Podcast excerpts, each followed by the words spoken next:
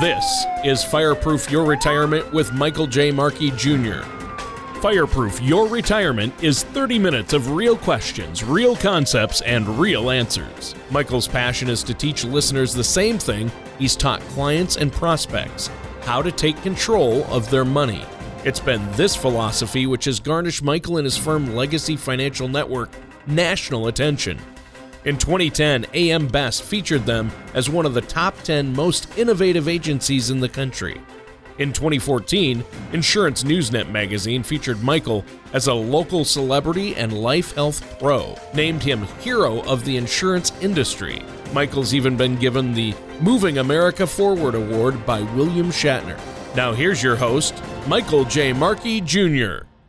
Welcome back, everyone. I am your host, Michael Markey. You have tuned in to Fireproof Your Retirement. It's the show where the only blanket statement that we like is that we don't like blanket statements and that we believe we can change your life by changing the way you look at money because money doesn't have meaning, it only has purpose to give or to spend. So I am your host, Michael Markey. With me today, my beautiful, wonderful, going to take this take seriously wife, Vanessa Markey. Hi, everybody. There we go. Today we're going to talk about some specific uh, scenarios that I've ran into as a planner. That being, I meet a lot of people who are in their mid to late 50s who have not started to meaningfully save. Let's just say we're middle to late 50s. Uh, a lot of people at that age group still have possibly kids at home. Some? Yes, probably. Well, yeah. I mean, with the millennials not leaving the nest, maybe a few. My parents? Actually, not anymore. Currently celebrating that fact. No kidding. But so we get a lot of people in their 50s, they've got kids at home, still in maybe some of the more expensive stages of life, and they really haven't started to meaningfully save. So what I'm asked all the time is, Mike, we've got the house debt, but we're doing pretty good on that. We've got maybe some car debt, maybe even a Parent Plus loan or some credit card debt. A lot of times it's um it's not a ton of debt. It's maybe 30, 40, fifty thousand dollars of debt on a household income of seventy or eighty thousand. So we're not too worried as a percentage. It's not um, insurmountable. But then the question they give me is: Should we continue to try to pay down this debt aggressively, or should we start saving? Should we start investing? What do you think? I mean, I think people should work on a little bit of both because if you don't have anything saved and a catastrophic event happens, like say something happens with your spouse and one of you can't work anymore, you don't have anything saved up to help compensate for the loss of income. You know, and, and we've talked about this a lot that the older you get, the more likely it is that your health is going to go bad. Right. I'm not saying it will, and I'm not saying you're old at 58. You're just older, and at 60, your health is more likely to go bad than it was at 40. That's just how life works. Right. But other than losing a job, there's got to be other life happenings that could affect that plan from working. I mean, people people get cancer, people get sick, people have a car breakdown. There we go. Let's go to less catastrophic. You're Well- gonna die. I mean, a car breaking down mm, may or may not strain the relationship. I I mean, it is definitely if you don't have anything saved, you're going to have to take out a loan to get another car. But like, for example, one of your team members got in a car accident, wasn't really planning on getting a new car. I mean, he had it paid off. Yeah, but I can tell you with with that person, there is absolutely a contingency plan for there. So you're not Right. you're not happy because the car was a good car. It was just older. It doesn't take much for the insurance company to say, "Eh, totaled," and then they pay you what, just north of squat on the thing. Right.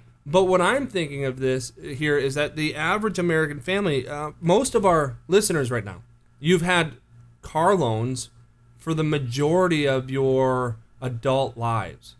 Right. So this idea, even if there's maybe negative equity, which that happens sometimes when we get a car accident and the thing gets totaled, you owe four grand more on the car than what the insurance company gives you. But the new, you know, I'll pick on Chase Bank for a minute because we do business banking there.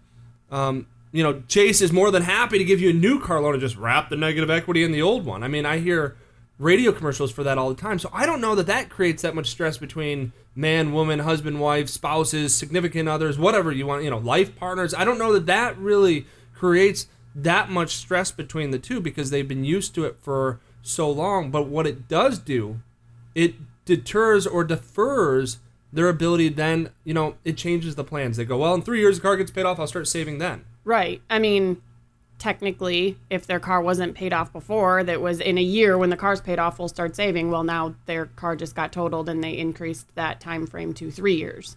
And so there's two things that worry me when we're, even if you're in your 30s, but certainly the closer we get to um, retirement, the more I think this becomes prevalent or a concern.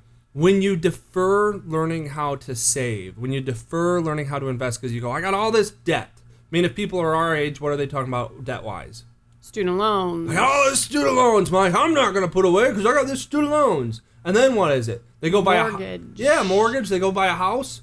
They go to Art Van and they get They buy a bunch of furniture. right. We got a whole house first worth of furniture. I don't see how it could go wrong. What do you mean you don't see how it could go wrong? Well, it's it's interest free loan till 2042. Okay, but your five thousand dollar couch isn't going to turn around and pay for something if you have a catastrophic event. Exactly. So what happens is we the older we get, the more and more that we push off um, starting to learn how to invest. We got two things we can conclude here. That you're 55 years old and you're going to continue to aggressively or continue to focus on debt purely, and you've been doing this for 20 years, but now it's going to work. It didn't work before, but suddenly, now, hey, I don't know why everything's different, but now it's going to work. Or we can say, you know what, you've had 20, 30 years of developing habits. You've been doing it this way for 20 or 30 years, and it has not worked. Change your behaviors, change your habits, pull down the debt payments, and start learning, start putting money away each month. After working a 40 hour work week, you come home on Friday. When you have five grand, it grows to 5,500 and you're not quite used to it. You might think about going out to eat. But if you get used to five grand, it goes down to four grand, then what happens? You don't go out to eat. Do you even talk about it? No It doesn't even occur to you. peanut butter and jelly sandwiches. All right, mac and cheese with. hey, it was a good week. What do you think about adding some hot dogs to that mac and cheese? It's a good week. That's good eating. Don't there. knock it; it's delicious. and a box of wine. anyway, if if the only advice you're getting on your finances is purely the rate of return on your 401k or the rate of return on your portfolio, I think at most you're getting half the picture. I encourage you to go to one of our free workshops. They're at libraries because you know what? Every firm says they're out there to teach you, but yet then they take you to an expensive restaurant, buy you the biggest, nicest steak on the menu, and then act like there's no ulterior motives. That doesn't make sense to me. So go to one of our workshops. You can go online at www.legacyfinancialnetwork.com. That's legacyfinancialnetwork.com. You can sign up right there. Or if you want to talk to a real person like I'd like to, call us locally 616 589 4004. 589 4004. Ask for one of our staff and they can sign you up right there. We're going to take a quick break and we'll be right back. Are you confident in your financial plans? At Legacy Financial Network, we would like to help you craft a strategy with the right plan, process, and professional to help you through the construction of your financial pyramid. Starting with a solid foundation, we will help provide you with the resources, tools, and understanding you need to be successful. To learn more and to receive your personal financial pyramid guide, visit legacyfinancialnetwork.com or call us at 855 LF Network.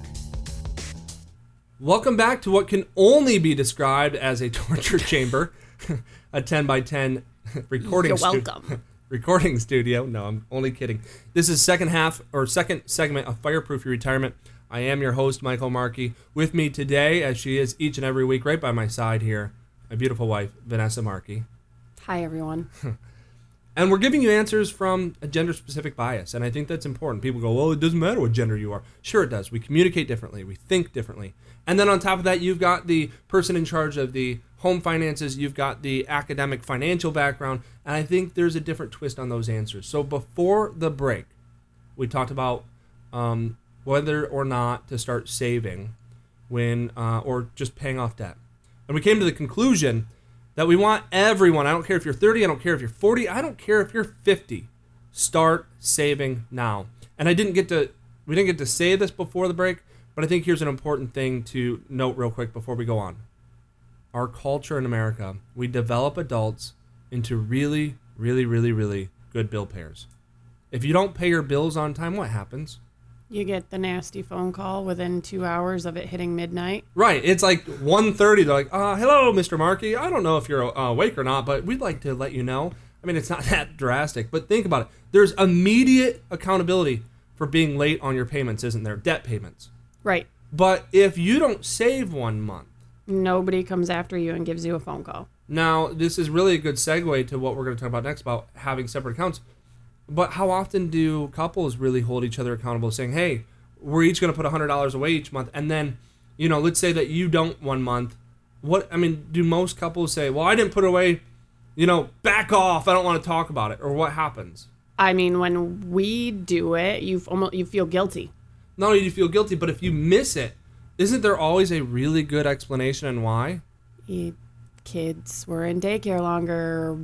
It's whatever. The heat bill was bigger. it, it's regardless of what it is, it's, it's really irrelevant because you know what happens, and I see this so much with kids, with parents, is as you develop a relationship, and I don't think this is intentionally done.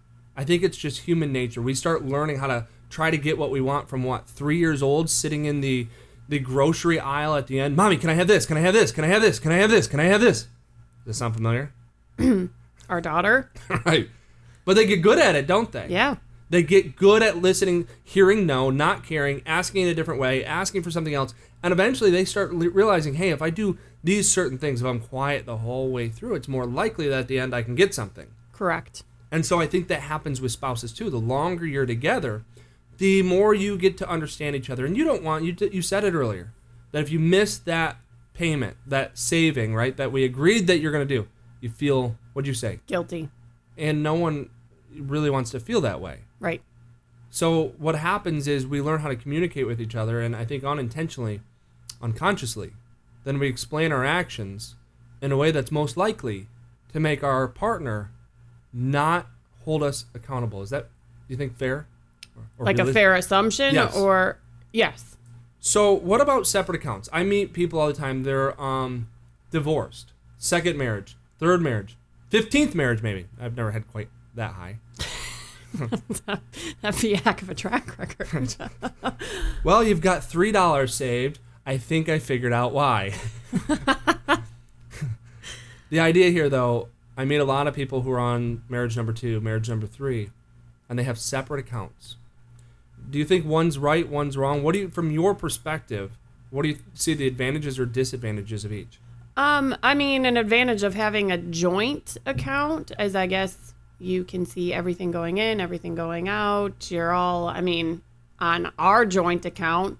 Well, timeout. What I meant by that was the couples that have separate accounts, it's like Bob's, joint, Mary's.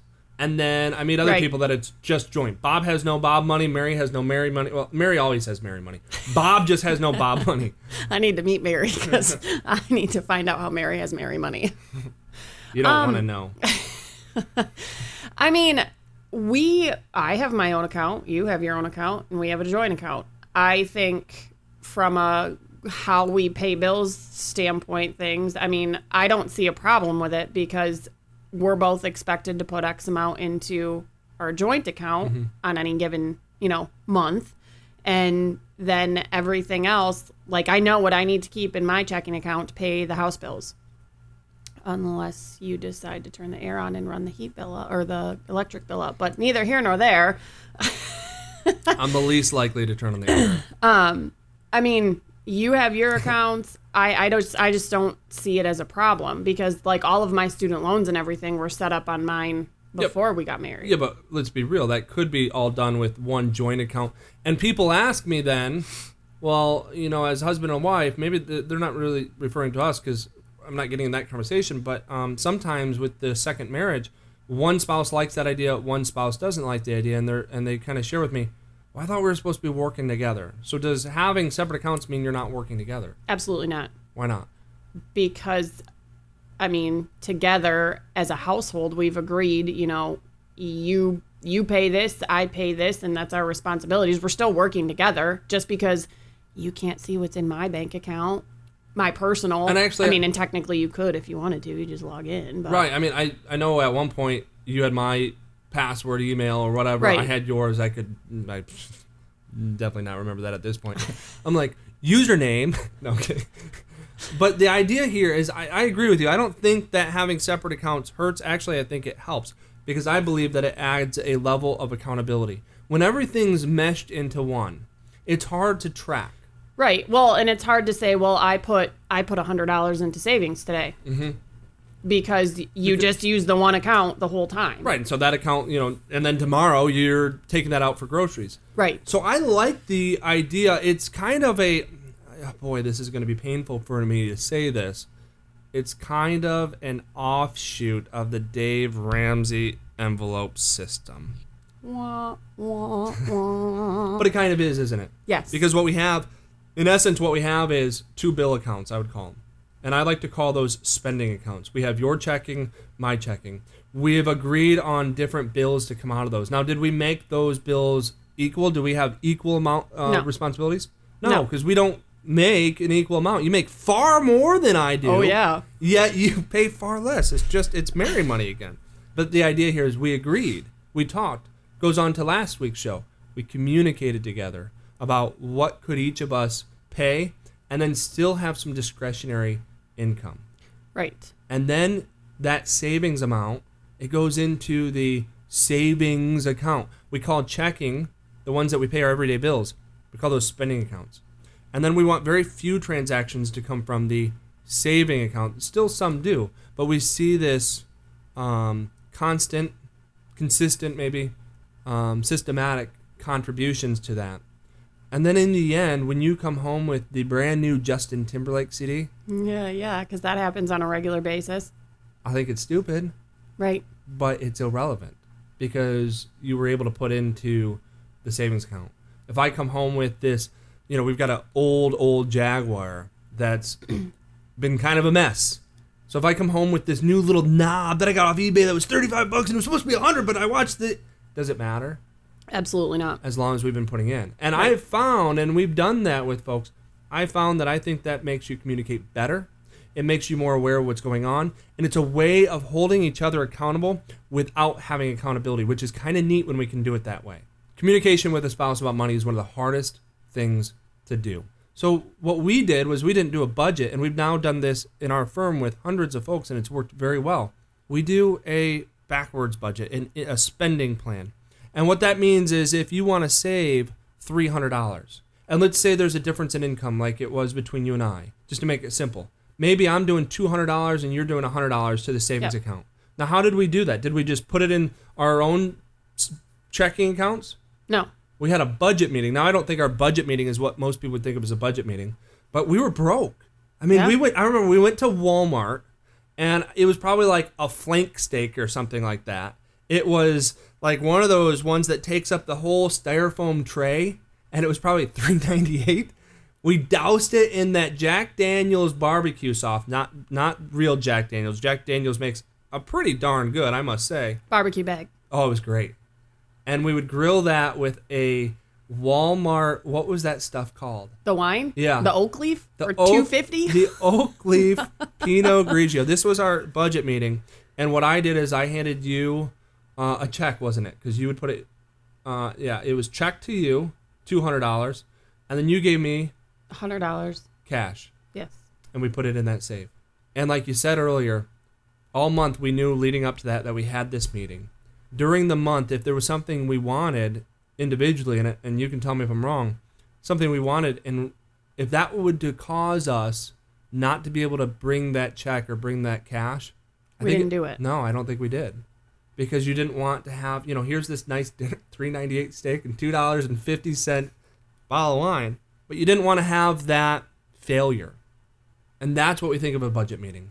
Maybe you want to start saving, and you add up all your bills, and they all add up to let's say on the left side they add up to three grand, and income on the right side with putting a quote unquote budget for groceries, right? You know, here's what we normally spend. Add, add up to three grand. How do you suddenly start um, saving then? You cut back on something that's not important.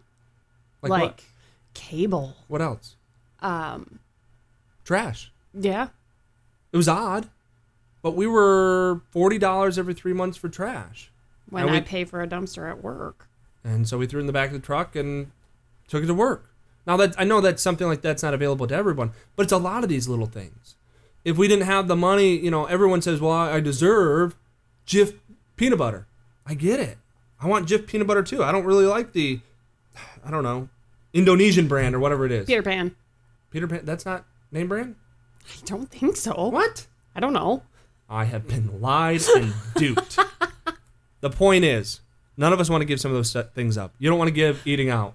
You don't want to give up cable. You don't want to give up. I don't think we had the air on for years. And some of these things will never leave you. Even when the money comes, we still don't have trash service, still don't hardly go out to eat. Still, those things we gave them up. And I'm not saying, hey, kudos to us, but I'm telling you what what you'll find is you'll give up the things that aren't really important to you. And then when your income accelerates, when your income increases, then you can actually reallocate that income to things that you'll find are important to you. So budgets, I don't believe they work.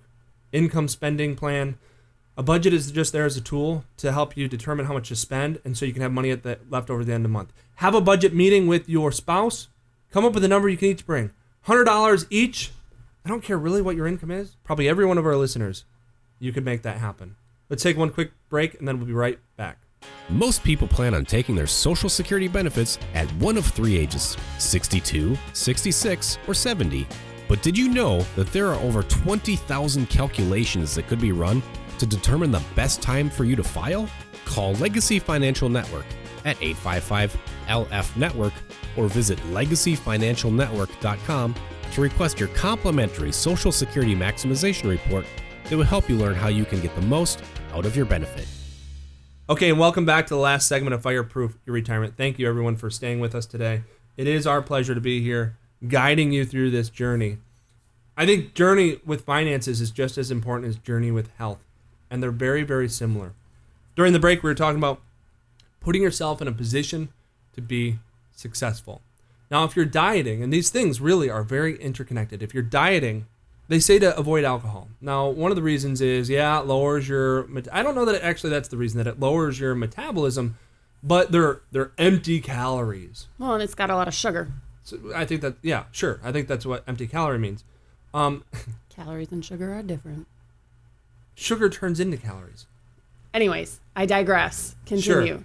But the thing was, it lowers your ability. If you have a couple glasses of wine at eight o'clock, and then at nine thirty, when all of a sudden you see chips and salsa in the fridge, you're more likely to grab the salsa and grab the chips, grab some extra salt, and indulge Hot sauce.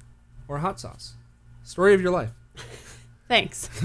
So when it comes to finances, let's put yourself in a position to be successful with money. We were talking during the break how a lot of people struggle with dining out, going out shopping, and I think going out shopping, the two big ones that we talked, Actually, I'm going to add a third. Three big ones. The mall, because you go to the mall and then you see Cinnabon, and you get a pop, and it adds up quickly. A popcorn, maybe a movie. Clothes stores, TJ Maxx, Amazon. I know that's not the mall, but there's a lot of people who just peruse Amazon, and it's so it's one click buying now, and then Home Depot, Menards, those sort of stores. So walk us through this, Vanessa. Somebody goes into TJ Maxx because it's Saturday, it's raining out. I want to get out of the house. I want to be with my I want to be with my boo, and we're gonna go out shopping. yeah. They don't use that term anymore. Not at our age. Well, fine. Okay. So, anyways, Walk us through this. like the process. Okay. Well, so fine. It's a it's a horrible day weather-wise out, and you want to just get out of the house because you're going stir crazy, and you go to TJ Maxx. Mm-hmm. They have designer stuff for super discount, right? Correct. So like your Donald Trump ties that are forty-five dollars at the Donald Trump store are seven at Okay, TJ Maxx. There's no more Donald Trump stores. Well, there used to be, anyways. Or your Coach bags that are five hundred dollars at the Coach store are only two hundred and fifty at TJ Maxx. I have no idea because I don't buy purses, Or but designer clothes, a polo, Anything. a polo dress, a polo sweater. It's it still has the tag on it at eighty nine ninety nine, and it's there for twenty nine ninety nine. right, and you think, hey, this is a great deal. I'm gonna buy it because I guess I need a new tie or I need a new dress or whatever. But you don't have the extra money to spend it But I think you'll rationalize why you need it. because it's on sale. And I'm gonna have a job interview, or I look better in my job or this, or I would make more money with it, whatever it may be. Or I've been working hard and I deserve it. Right. Rationalizations are dangerous. So what happened? You walked in that store and you put yourself in a position to be unsuccessful with money because it wasn't you didn't have the excess right now. And there really probably wasn't anything in there that was life or death. You absolutely had to have it. I think what would be surprising, and I've I've done this with couples that we serve, and we build a financial plan for them. Most people, most, have enough clothes in their inventory in their closet that they do not have to go shopping. They could not go into the Macy's, the TJ Maxx, the Kohl's, the J.C. Penney. I don't care where it is you frequent. They could avoid it for a year and be fine. No one Right. would know. No, because most people in America right now have a month's worth of clothes in their closet. And at hundred dollars a month, because it's hard to go in those stores and not spend hundred dollars.